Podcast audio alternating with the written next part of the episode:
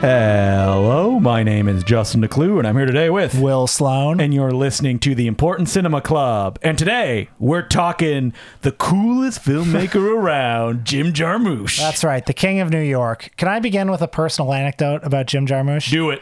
So the first one I ever saw was Coffee and Cigarettes. I was 15 years old. It was in 2004, and I saw it because I was with my late uncle Ted. God rest his soul. And we were going to go see Fahrenheit 9/11, and it was sold out. it was sold out everywhere. Yep. And we had we were at the movie theater, and we were going to see something else. And I said, "Oh, how about coffee and cigarettes? Bill Murray's in it." Now, my uncle Ted, I love Ghostbusters. I swear to you, my Uncle Ted watched Walker Texas Ranger every day. He watched Magnum PI every day on reruns. Had no idea what he was getting into. Yeah. I'm I'm, I'm painting I'm painting a stereotypical picture of, Yeah. of a man with with taste that is not Jim Jarmusch Mm. movies. We watched the movie. When it was over, he said to me, "That was the worst piece of shit I've ever seen. I can't believe you dragged me to that. That was so boring. Nothing happened in that." And for years, until his passing, he would bring up coffee and cigarettes as, as this Wow. incredible.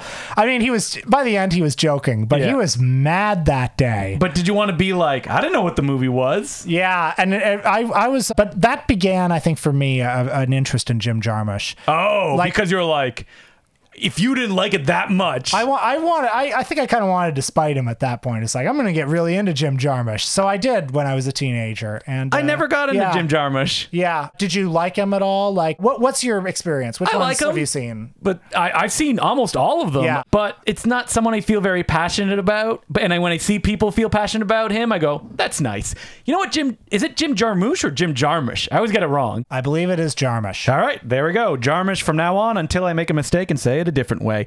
Yeah, his movies like when I saw them, I felt the f- the feeling of like, "Oh yeah, he's the cool kid." Oh, like and- that's who it is. Yeah, yeah, yeah, yeah. And it's like the more now that appeals to me. not to me. Okay. so it's the difference between me and you. Yeah. I'm already cool, so I don't need to hang out with the cool kids. right, right. Whereas me, I'm aspiring to be cool. Yeah, exactly.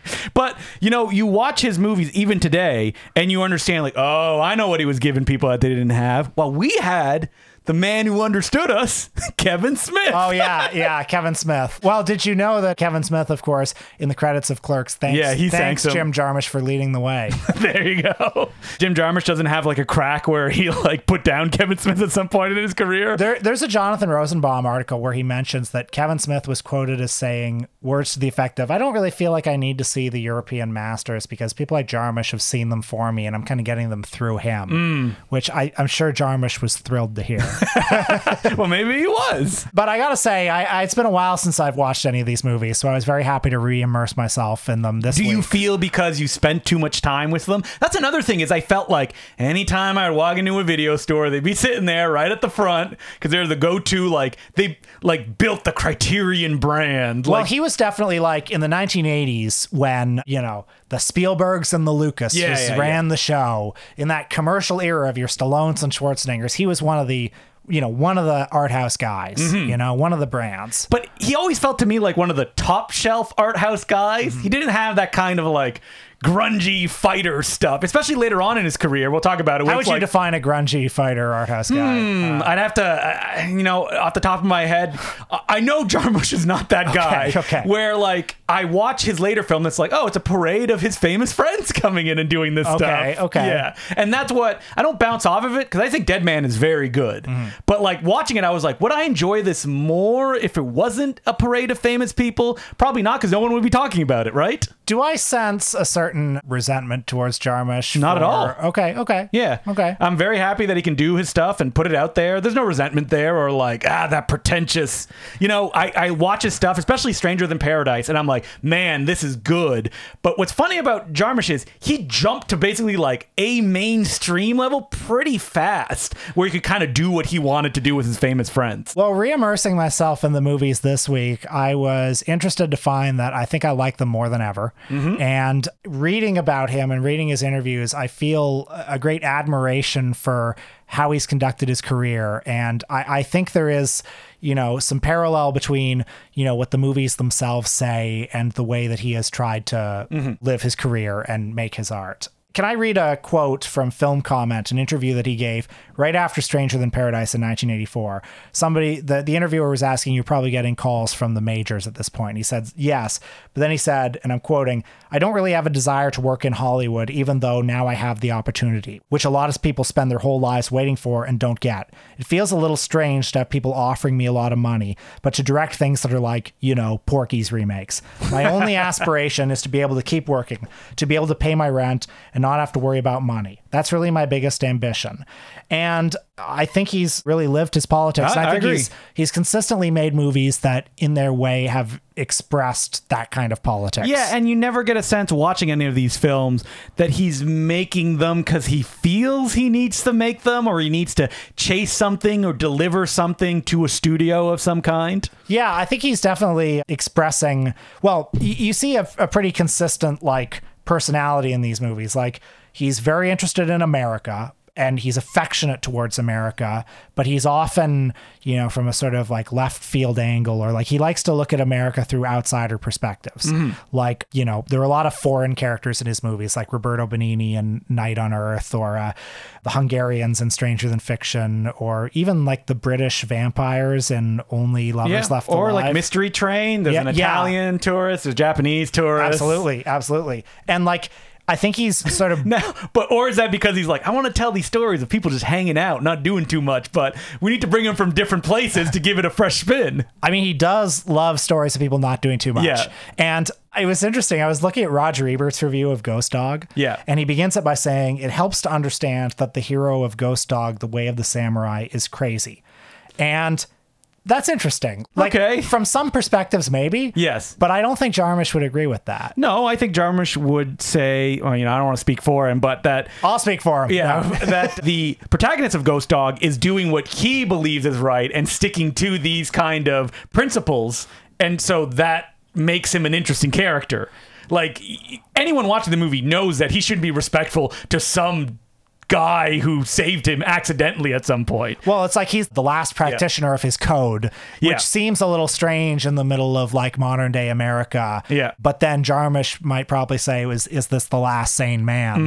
Mm-hmm. Now we don't have the Ebert expert here, Matt Singer, of course, but we have Will Sloan, and uh, you. I know that you know Ebert's takes on the director we're talking about today, and they've been pretty negative, right? Well, it's funny. I mean, he's given positive, or he had given positive reviews to almost all of them, except you know Dead Man, which he hated. Really? And he was not alone in hating it at Okay. the time, which is odd. I mean, it's gone down as a classic, I think. I mean, do they just feel, I guess, ripped off of the movie they were presented when that's the whole point of the film? Man, I I don't know. Which people are like, oh, that's why the dead don't die is good. We'll get to that. Well, we'll get to, yeah, we'll get to the dead don't die. I, I do think though, like I mean, Ebert likes most of the Jarmusch movies, but I do sense like in that one line from the Ghost Dog review.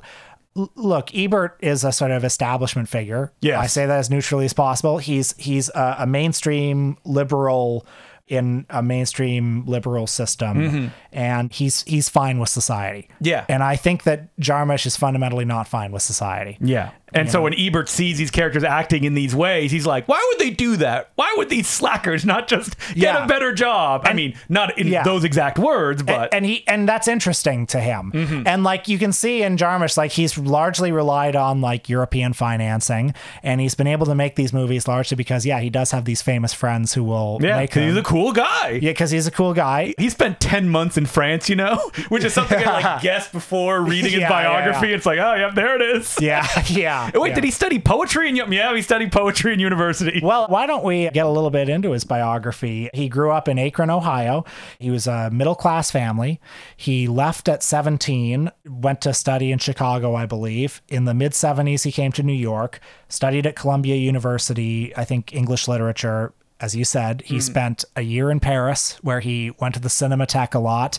Back in New York, he went to CBGB a lot. You know, Yeah. he was one of those new wave guys. or, sorry, no wave, I mean. Yeah, he I, he took a film class with Nicholas Ray. Yeah, so a very funny story. Like Nicholas Ray was his teacher, and he- Old One Eye himself. and he turned in a script, and Nicholas Ray said, "I don't like this. Not enough happens in it."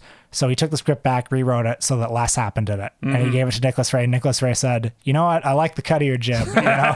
he he liked that as a gesture, and so he brought Jarmusch on as his personal assistant on the last film that he made. Yeah, and uh, Jarmusch also worked with Wim Wenders on, On that film, I Um, yeah, believe. it was the Antonioni one, right? Oh, maybe he did. I- yeah, Uh, I, thought it was the one that was the one that like Vim Vendors was helping, but maybe I'm getting it Li- confused. Mm. Lightning Over Water, I think Vendors helped Nicholas Ray on. Okay, so I'm He confusing. made several charity films Yeah, for yeah, old uh, o- masters. Old masters. You know that Jarmusch was classmates with Spike Lee at NYU. I did not know that. as well as his future wife Sarah Driver, and his final year project was 1980s Permanent Vacation. How's that movie? Well, I didn't watch it. it's the one I haven't seen. okay. Yeah. So let's skip right to the one that made him his, I guess, fame, it, which is Stranger Than Paradise. How would you synopsize this movie? And I do think it helps to go in cold. A guy in New Jersey is visited by his Hungarian cousin. They spend some time together. She leaves. And then One year later, later. a- aka that's the end of the short film that we shot. So now let's shoot some more to make this feature length. they decide to go visit her, and then they decide to go to Miami. The end. Right. Oh, and there's an O. Henry kind of twist at the end. Yes. And that's it. And much of the poetry of the film comes from the boredom, Mm-hmm. the stasis, and by and the poetry as well as the humor. Yes.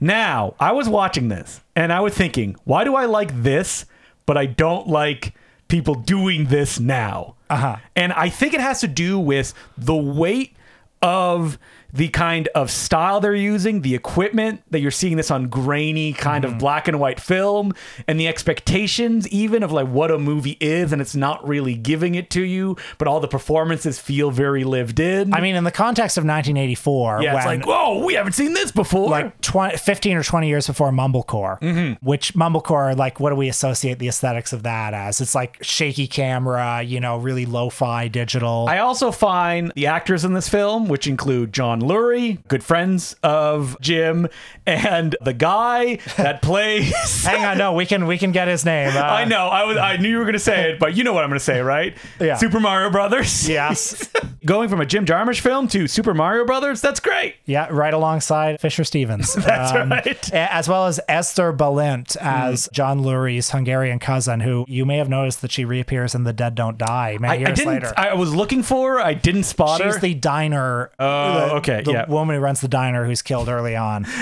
He's like not giving you a big role. Also, probably, arguably, my worst movie. Well, yeah, I think so. So, Strangers in Paradise. It won a bunch of awards when it came out, right? Oh, yeah, and I mean the the the just And I was talking about Richard Edson. I was Yeah. going to find his name. the gesture of making that movie or releasing it in 1984 when I mean it had been some time since I mean obviously art films had been made all around the world but there was a wave of movies I think in the early 1960s things like you know the Antonioni films or the Bergman films that This isn't how movies are supposed to be made. Exactly. Yeah. And you can imagine something like Stranger Than Paradise, which flaunts every convention of how a Hollywood film is supposed to be. There are a million scenes that do not lead to the next scene. It's a movie entirely full of extraneous scenes.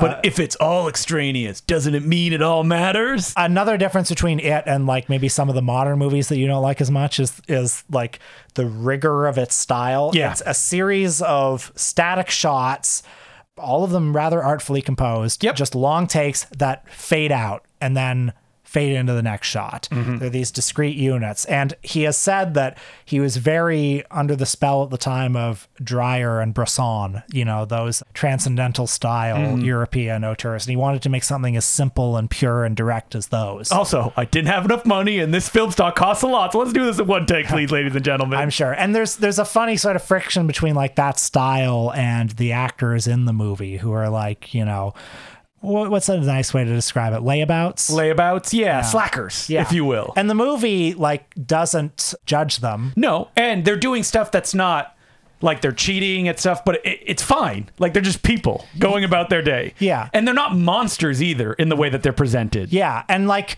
they are frustrated and they're bored and they're kind of in a rut, but then Jarmusch doesn't necessarily think there's anything like it's not like a hero's journey of self actualization. Like, Mm. I, one senses that Jarmusch sort of sympathizes with their desire to be layabouts. But he's too cool. He's got parties to go to at night. Yeah, it's CBGB. Yeah, Yeah. yeah. The other thing I like about so much about Stranger Than Fiction is just the bleak landscapes of it all. Like, I Oh, think yeah. it is like an incredibly beautiful movie in a cold and austere way, even though there's absolutely nothing pretty about it. When they go to Cleveland, I mean, he said in interviews how attracted he is to these incredibly barren post industrial American landscapes. You see landscapes like that in so many of his films, like Down by Law, Ghost Dog, Only Lovers Left Alive later on, these hollowed out American cities.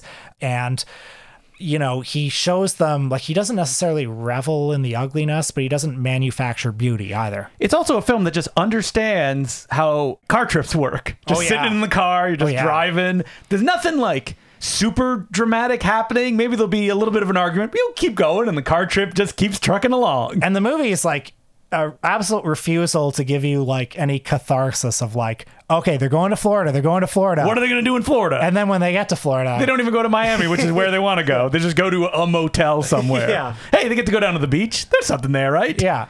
So what do you think of like because he he made Down by Law, which you know he did with his famous friends Tom Waits, Roberto Benigni. R- Roberto Benigni, Life God. is Beautiful himself, Yeah. and I want to make love to you all in a field. So what was it that he said in his don't Oscar remember. speech? Yeah. and then he made Mystery Train, Night on Earth, and co- and he was doing coffee and cigarette shorts as he was making these as well. But then, like Dead Man in 1995 is, I mean, Jonathan Rosenbaum described it as a quantum leap. It's certainly, I think, still in some ways his most ambitious movie. Hmm. So, so what happens in this film? Johnny Depp plays Who is beautiful yeah okay at this time? a good man at this time, no I mean, problem. I mean, his cheekbones. Oh, My yes. God, he plays what happened? a man who travels very far to get a job. When he shows up, they say, You're too late. You don't have this job. So he ends up shacking up with.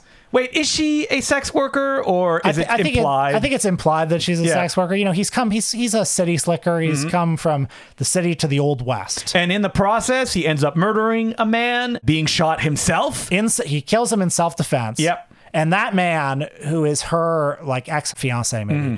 Is the son of, ironically, the or coincidentally, the man who hired him and didn't give him a job. played by no less than Robert Mitchum Mm-hmm. who is the most powerful man in town and he says I want this guy dead. Every outlaw in town, every assassin, everyone I'm going to pay the biggest bounty ever to kill this man. But by that I mean three guys, played by Lance Henriksen, Eugene Bird, and Michael Wincott. So f- this is the first act of the movie, and then the next two acts are uh, a, a spiritual journey of sorts. I think it's ambiguous to what extent the Johnny Depp character, whose name, by the way, is William Blake, uh, The poet? p- potentially, it's ambiguous from that point on to, to what extent he is alive or dead. He meets an indigenous man played by Gary Farmer. named Nobody, who becomes his sort of spirit guide through the woods. And this indigenous man was once part of a carnival freak show. He was abducted by, you know, these white carnival barons, and he learned the ways of the white man. In so doing, also learned the devastation that they'd wrought upon the indigenous populations of America. And the two of them have a sort of clumsy, awkward, but affectionate cross cultural friendship together as he's guiding him through the woods. And because the nobody knows so much about white culture, he knows that William Blake is a great poet, and he believes that the Johnny Depp character is some sort of manifestation, or maybe the traveling soul of William Blake that he's guiding towards the afterlife. And in that process, that he learns to kill, kill, kill. His his poetry becomes the gun, and yet the violence in the movie is not poetic. Yeah, here's the thing is that, like, this movie, for people who haven't seen it, the joke of it is that it's all played, like some would say, maybe every film Jim Jarmusch ever made, very flatly. It just happens, and that's it. And then we often move on or fade out. Sometimes it'll just happen off screen. I find this movie difficult to talk about because it's one of those movies that like it's it could be saying everything and yet it doesn't say anything exactly. So much of the power of it comes from just the western landscape. I mean, the, at at the heart of it there's a very obvious like interplay of like so-called civilization and so-called barbarism and you know in the classic westerns right it's like the there's there are the white settlers who are bringing civilization to the west yeah, but what if the whites were the barbarians in the situation? and that's what we very much see. But it's like it's also not even quite as simple as that because all of this like chaos and barbarism ag- is against this like vast western landscape. It's almost as if like the white people are meddling in forces that they can't understand, you know? Almost as if no, I think Mm-hmm. it's it's uh, It- like it- they it- are. it- Yeah. it is as if. Pardon the imprecision of my language. I wish I could feel as moved by this as you are, or I've seen other people. I think it's good. I think that like it's it's funny, and I think it's it's tackling a lot of stuff, but it just feels like, hey, look, there's Iggy Pop. Oh goodness. hey, Uh, hey, look, there's this person. That's what I feel like. I mean, I love how he renders all of his famous friends as gargoyles. Yeah, they all look like that, but like every person that comes on screen with somebody else that I was like. Would you have liked it more if you if if you seen it like without those famous people. Yeah. Uh-huh. I feel yes. And I think it would be a different film too. I think that the film is powerful because it is all these famous people, and you know, someone like Roger Ebert struggles against it so much because it comes under the veneer of a Hollywood production, and that's not what it is. Well, I mean, also it's a movie that, much like Stranger Than Paradise, doesn't have the same catharsis, and much like Stranger Than Paradise, not all of the scenes go in an orderly like A to B to C Mm. fashion. Like much of the like last two thirds of the movie are this like haze Yeah. or this uh, kind of repetitive you know poem that you sort of walk into or you don't yeah, all behind Neil Young's music. Yes. strumming on the guitar, which uh, improvised. E- ebert uh, Not a fan. Mm. fa- famously said sounded like him dropping his guitar over and over again which i disagree with Now, what do you say of the famous? It's a true story that Rudy Wurlitzer, the writer of Tulane Blacktop, Jim Jarmusch took a script of his that they were working on together that had these themes and he just made it his own. That's fine. I mean, fine. I mean, look, I, I, I don't know too much about that, but what I do know is just like the poetry of these images. Yeah, what I would say about that is that sucks if Uh-huh. it's true, and it probably is that he just, oh, I'll just use this. But it is a Jarmusch film. I'm saying his name different every time. Throughout, like I can't imagine somebody else making a movie in this way. Almost so uncommitted to any of the storytelling expectations you would have. I mean, I'm not, s- I'm not surprised that it might have been inspired by some of the ideas of the writer of Tulane Blacktop, Mm-hmm. because like, much like, I mean, people have compared this movie to the acid westerns of the early '70s. Oh, yeah, yeah. You know, like, I mean, uh, Jim was going around going like, "I want to make a weird western," and it's like, "All right, Jim, and the fact that the hero's journey of this movie is not, you know, it's not the stagecoach Mm-hmm. journey or, or something like that. It's somebody basically losing touch with quote unquote white civilization and achieving a sort of transcendence through through nature, you know. Does he achieve transcendence or is he just, you know, lost even at the end of the movie? it's a good question. Folks, right, right in. No, I- don't write in. folks, I, I never claim to be smart. I'm a, I'm a medium smart man at best. And this is the thing about talking about this filmmaker's films. People love these movies. Oh, yeah. Like they love them throughout, which is why I, I've always been like, yeah, it's cool you guys love them. like double thumbs up. well, hey, here's one I'm sure we can agree on. The dead don't die. Terrible. Awful. Actually, I was really disappointed by this because I remember Oh man, I read your old review and you're like, ah, in post Trump's America, where can we? Well, you know, I was sympathetic to what he was trying to do when I saw it the first time. What he's trying to do, you mean sitting back in a director's chair, counting his like stack of money and going, yeah, action. I mean, it- it's okay. So the dead don't die. I mean, we're going way, We're way far. forward. I watched Ghost Dog, great movie, love it. Love Ghost Dog, Yeah, yeah. really good. That's an interesting film because he always, I mean, he does it with Dead Man, where he kind of creates episodic things with like many characters, and like Ghost Dog, it is that way as well. But like Forrest Whitaker is such a central point of that film Mm-hmm. that you can even Johnny Depp gets kind of lost in Dead Man because Yeah. there's so much stuff going on around, and he's a cipher and. The Ghost Dog character is never a cipher in that film; that he's very concrete. I love Patterson too. I Yeah, think that's Patterson's a, very good. A very beautiful like And- and kind of- articulation of, his philosophy. Yeah, but it's also almost antithetical to what he's done before, where he's made movies about kind of slackers or people lost in the world and or stumbling through it. And then you have Patterson as someone very focused in what Very- uh, he's a- doing. A, person of a very orderly, nor- Yeah. like normal, quote unquote, life. Yeah. who does art for himself. which is like the evolution of the guy who made Stranger Than Paradise, like getting to that that point. Yeah, I guess so. I mean, like you you get older. Like he's not the guy who you know is in the no wave scene anymore. He's like fr- he's you know probably more than an upper middle class man by Uh, yeah, now. I, I, would think he's much higher than upper middle class. I would imagine, and I'm sure he has a very orderly life where you know he makes his art and uh, So do you think after Patterson, he's like, yeah, we just make art for art. That's why we do it. Here you go. The dead don't die. So the dead don't die. I think is. I mean, I, I I'm sure Jarmusch has good stuff left in him, but th- there's something in here that's like very scary about like what happens when someone gets old. Yeah. Maybe he just wanted to hang out with his friends and ha- have a larf. I do think he's trying to go for a particular tone that maybe a younger person would have been able to get. Like like what Stranger Than Paradise accomplishes, the tone that it gets is seems simple, but it's not. That tone of like not that much happening, but Mm-hmm. Yeah. conveying a lot. And this movie, not that much happens and it conveys very little. I feel that the issue with this film is that Jim is not aware that these kind of films have existed for 15 years and that anyone who watches these have seen this movie a million times. or he's so aware that he thinks just doing it is his, his own way. satiric I will gesture. say, s- speaking of famous people, a, lo- a smile came on my face when Larry Fessenden showed Oh, up yeah, I, I to knew be it killed would. by zombies. yeah, yeah. Okay, so the plot of this one, and this one came out in I think 2019, so height of the Trump era, and that's very important Mm-hmm. Yeah. to say. It's set in a small town where we find out on the news that the Earth has come off its axis.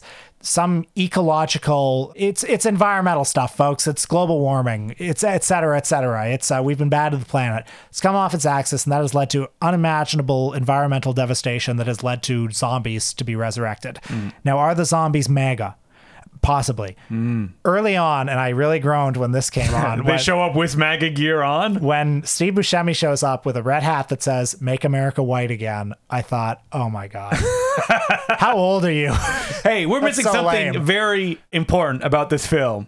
Looks like shit. oh my god, coming after Dead Man, which looks incredible. Well, it didn't come after Dead Man. After Sorry, you watched coming Dead Man. right after I watched Dead Man. Yeah, and this is a cinematographer of Blue Velvet as well shooting it. He also shot Patterson, which is a, a good looking movie. But man, digital hit hard. I mean, God. He's like, I was really going for that look of something you'd see at a local horror. Looks like film a festival. David Dakota film, yeah. And so you've got, you know, three police officers from the town. Bill Murray, let's get rid of him, by the way. I'm tired of him. Bill Murray giving as little effort as possible. Yeah, I mean, his whole thing that he started doing of like not doing anything, like I think all the juice has been wrung out of that at this Yeah. point. Adam Driver and Chloe Sevigny. are Yeah, the other yeah. two. Chloe Sevigny and Steve Buscemi shows up. Danny But Glover's it's there like there are too. these there are these three cops who are sort of like affectless in the face of this zombie uprising, and there's a rogues gallery of like disaster movie characters, none of whom are particularly funny or have much pop. There's Tilda Swinton doing her. Like what the hell is with that? I don't Like, know. Her samurai shit. Oh, that was so lame. It's so lame. so lame. And and most annoying of all, there are some kids at a facility, Oh yeah, yeah. and maybe yeah. they'll s- maybe the children will save us. Yeah. So lame. You didn't like the scene where it's like, oh Nosferatu, you must be a cinephile. Oh yeah, God. But what if it's all a put on, Will? It's on purpose, all of it. The ugly digital cinematography, the fact that it's lame and not fun. well, when I saw it the first time, Yeah. and that was when I was being very generous to the movie. Yes. I thought, well, maybe that is the point. Maybe that's. Fine. I was reading one letterbox review that's like, it's like his scary movie. I was like, slow down.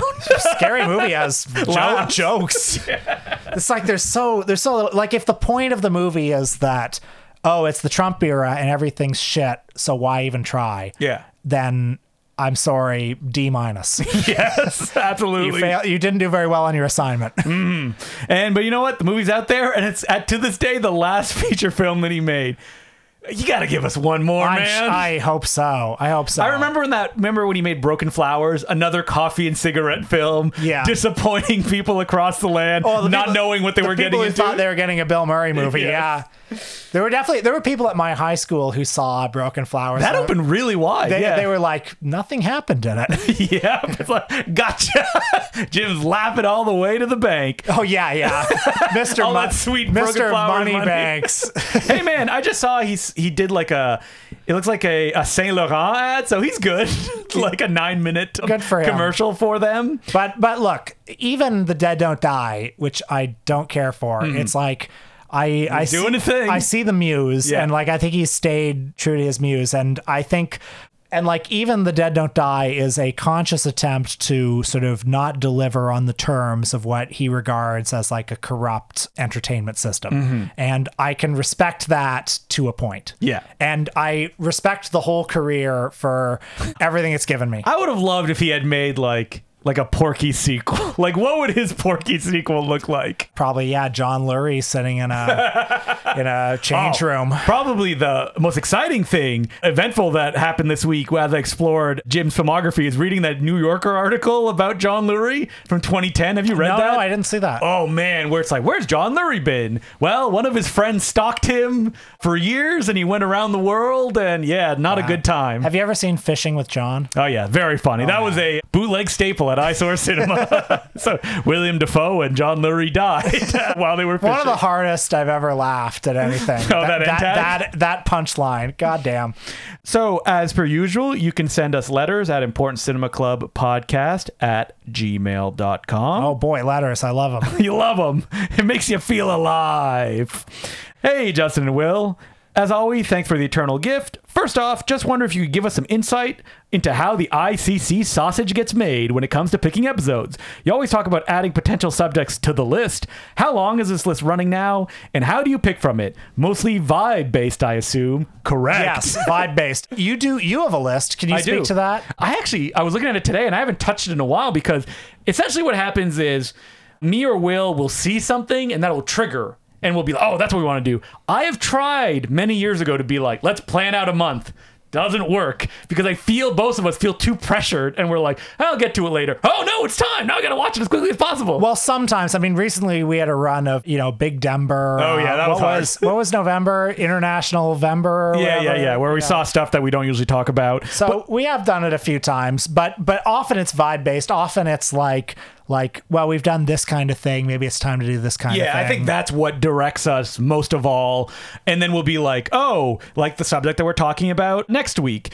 It was decided because Will said, oh, I just saw this movie yesterday. Why don't we do this filmmaker? And I went, all right, sounds Yeah, good. yeah. I don't think we've been like, no, I don't want to do that filmmaker. No, and if we have, it's only been because the movies are too long. Too long. That's literally the only reason.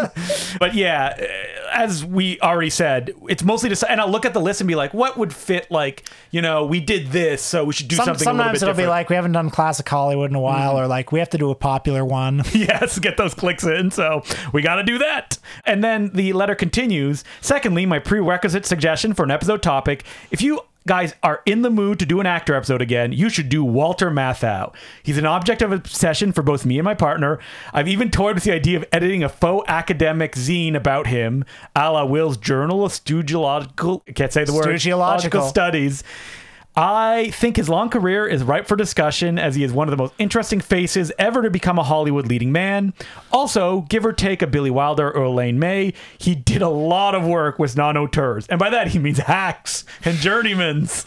So, unless you plan to do Gene Sachs, Herbert Ross, or Howard Deutsch episode at some point, there shouldn't be much overlap with future topics. All the best, Quinn.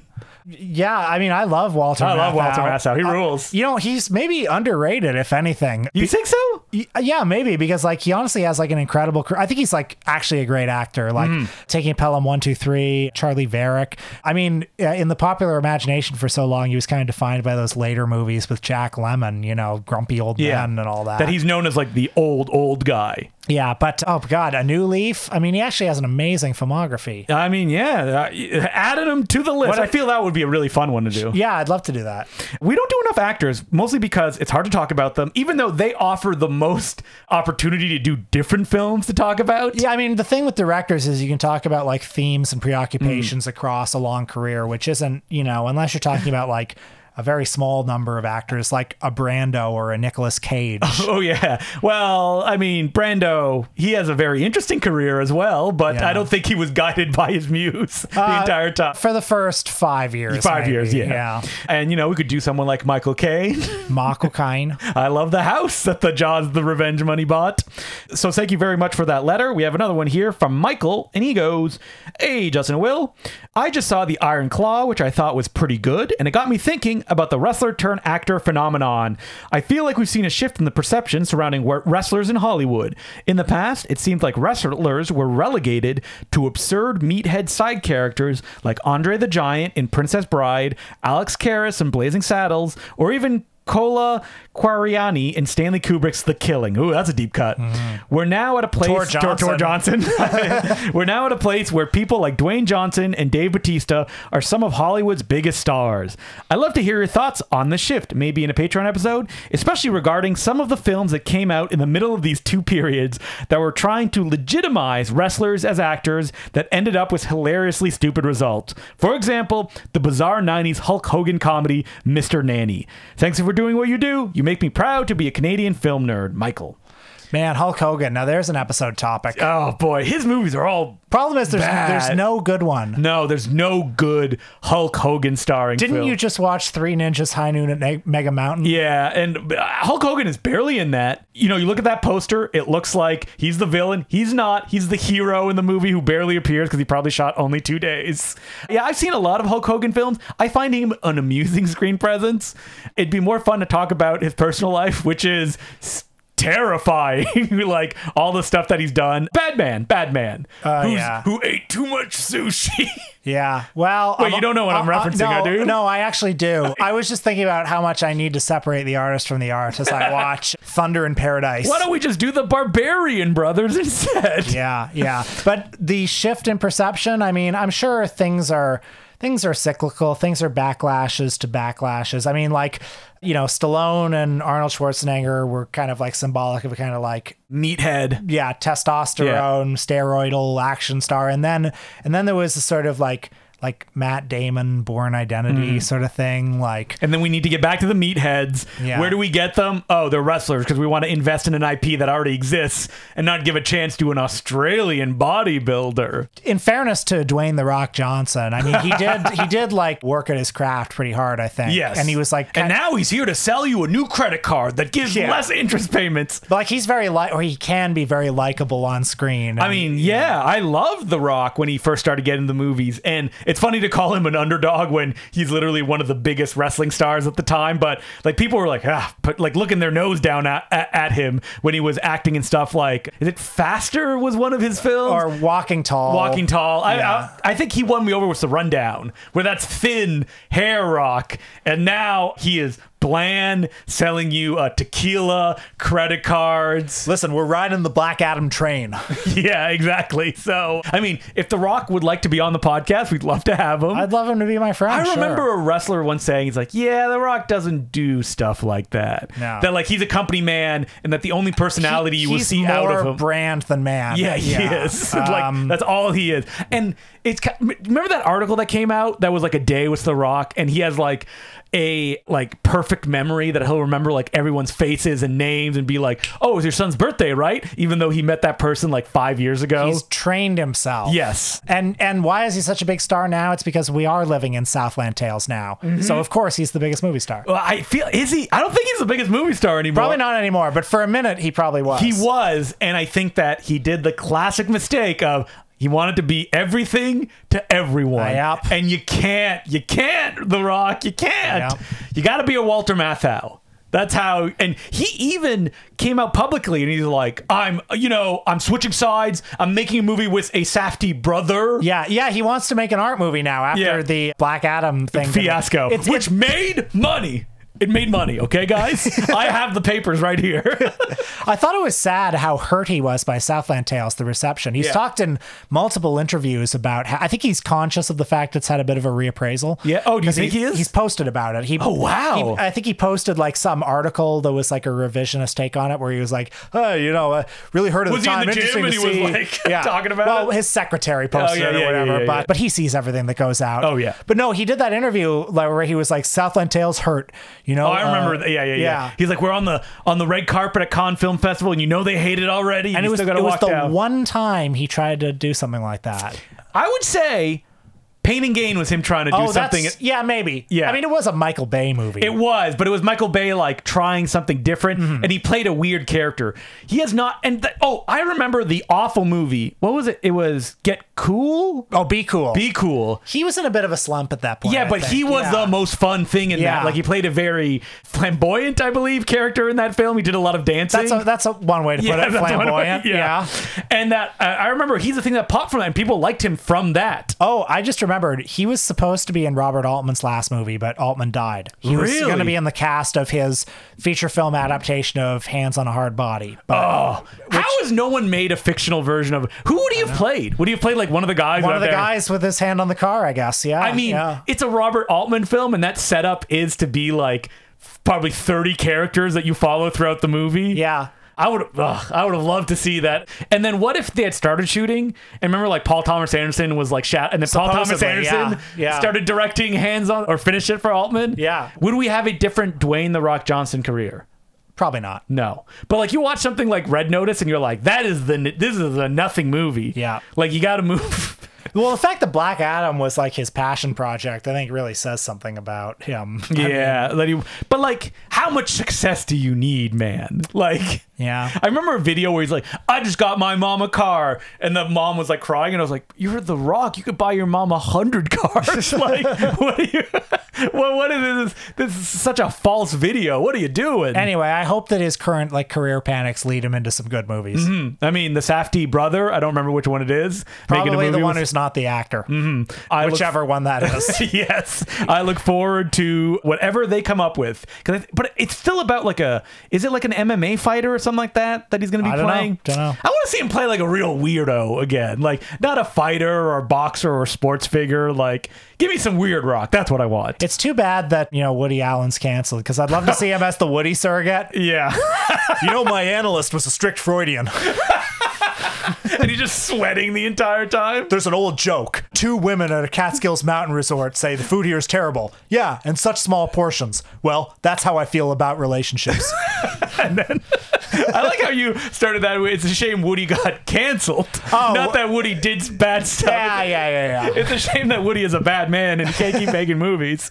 Yeah, wait, what other filmmaker could you pair with The Rock? Paul Thomas Anderson. Oh man, this is a fun game. Who even are the filmmakers? Uh, Uh, yeah, like the big- Well, Jim Jarmusch. Yeah, let's, see, I- let's see him make something with the Rock. Oh, the let's de- see him get that stillness in the That Rock. Dead Don't Die too. No. But I, I, there needs to be some intensity there. I know, though. I know. Simon Lang. I want to see the Rock like, Like- sitting in a chair for ten minutes. Like like walking in Yeah. slow motion. and I think I think that would be a real challenge for the Rock. I think the Rock would feel very vulnerable if he did that. Yes, that he, And he that's couldn't why do it. that's why like would he break into tears halfway through that 10 minute shot. because he, he he's not presenting himself. He's not. Yeah. I, I would love Let's it. get Warhol back from the grave and do a screen test. All right. Well, thank you very much for that letter. And what are we doing on a Patreon this week, Will? It is our monthly episode of things we've been seeing this month. Mm-hmm. So we talk about everything from the German silent version of Othello to I like how you start with that. It's like, yeah, this is what people want to hear about. yeah, that's right, Emil Jannings or Jannings or however you pronounce him. You know, good friend of the, Fuhrer yeah, himself. yeah, Hitler's friend Emil as Othello, uh, the Beekeeper. We talk about Beekeeper. the Beekeeper. One of us went to go see the Looney Tunes with an orchestra behind it. Yeah. Talk about that. all So sorts of things. Check it out at patreon.com slash the important cinema club. And next week, what are we doing, Will? Well, we're talking about a filmmaker who I actually know very little about, and I think probably you know very little about too. Uh, yeah, I gotta stretch for this. You gotta get ready. there's going to be some stretching. Yeah. And listeners, if you do know about her, then I, I'm sorry for insulting you like that. Yeah. But it's Valley Export. She is an Austrian filmmaker, really more an artist, more more in the gallery space, but she made a lot of short films as well as two features.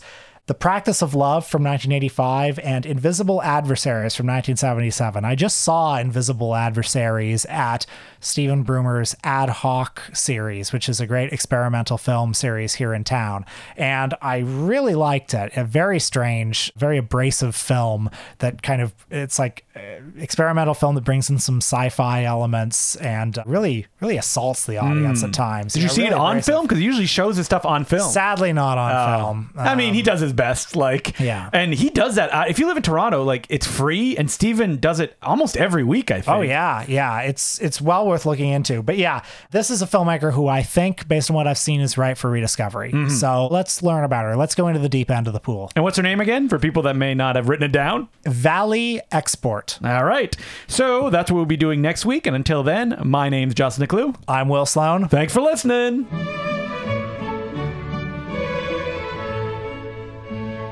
As per usual, I'd like to thank some of our new patrons, who include Kemble McClure, Turbo Snore, BK, Juan Matoa, Jeremy Singsong, Jake, Alex Cameron, John W., Mike, Alex Jason, Spike Pinch, George Johnson, Tommy Scarpinato, Anthony Leon, and Mark Catapano.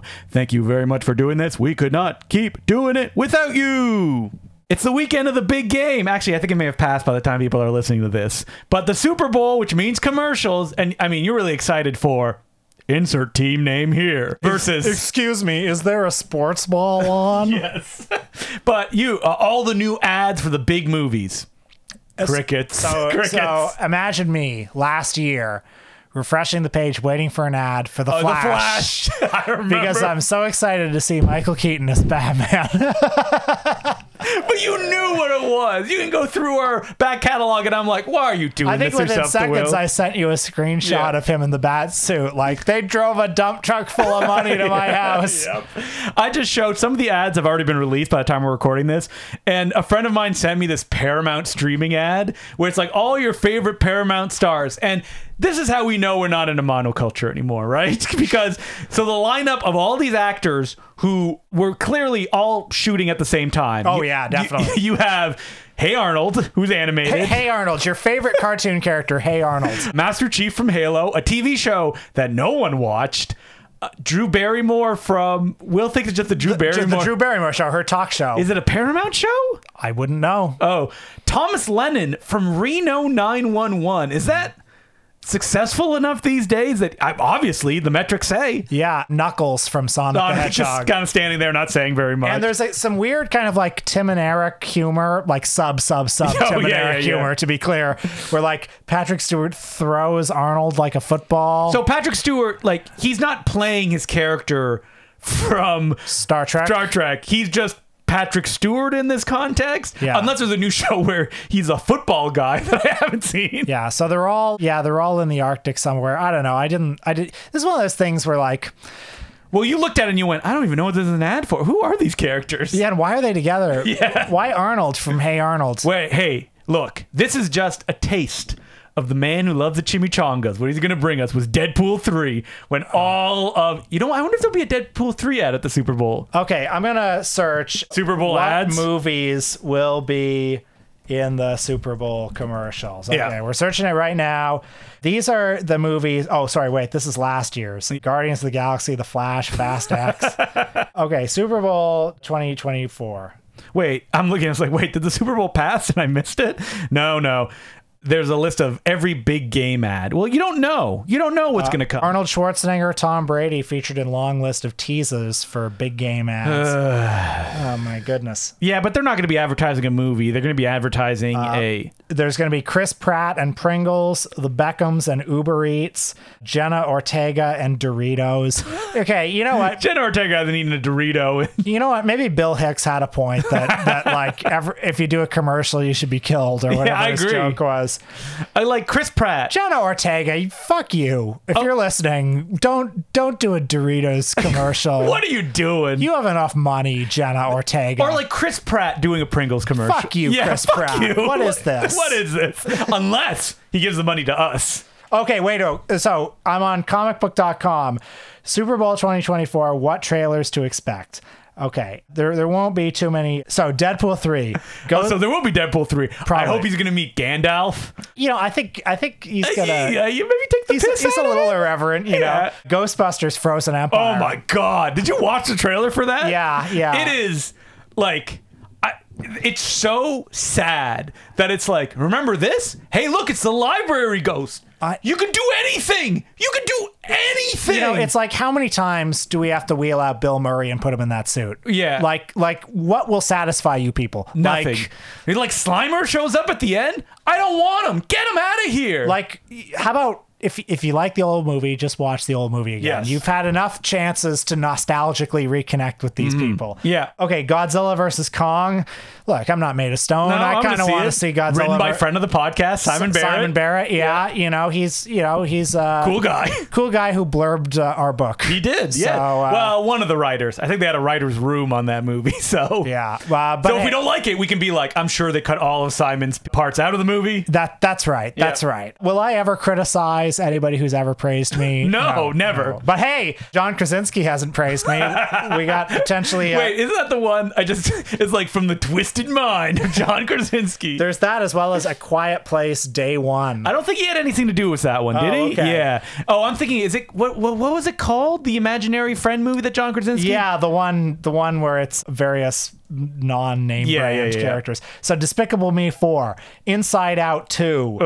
Oh, Twisters plural. Oh, I'm there for that. Oh, Joker Folie à deux. Finally. There's uh, Sonic the Hedgehog 3 not featuring Jim Carrey, who's No. Mm. off on a spiritual retreat somewhere. He's ascended above cinema. Yeah, He- yeah. there is no me But anymore. will my Paramount Plus friend Knuckles be there? Yeah, yeah.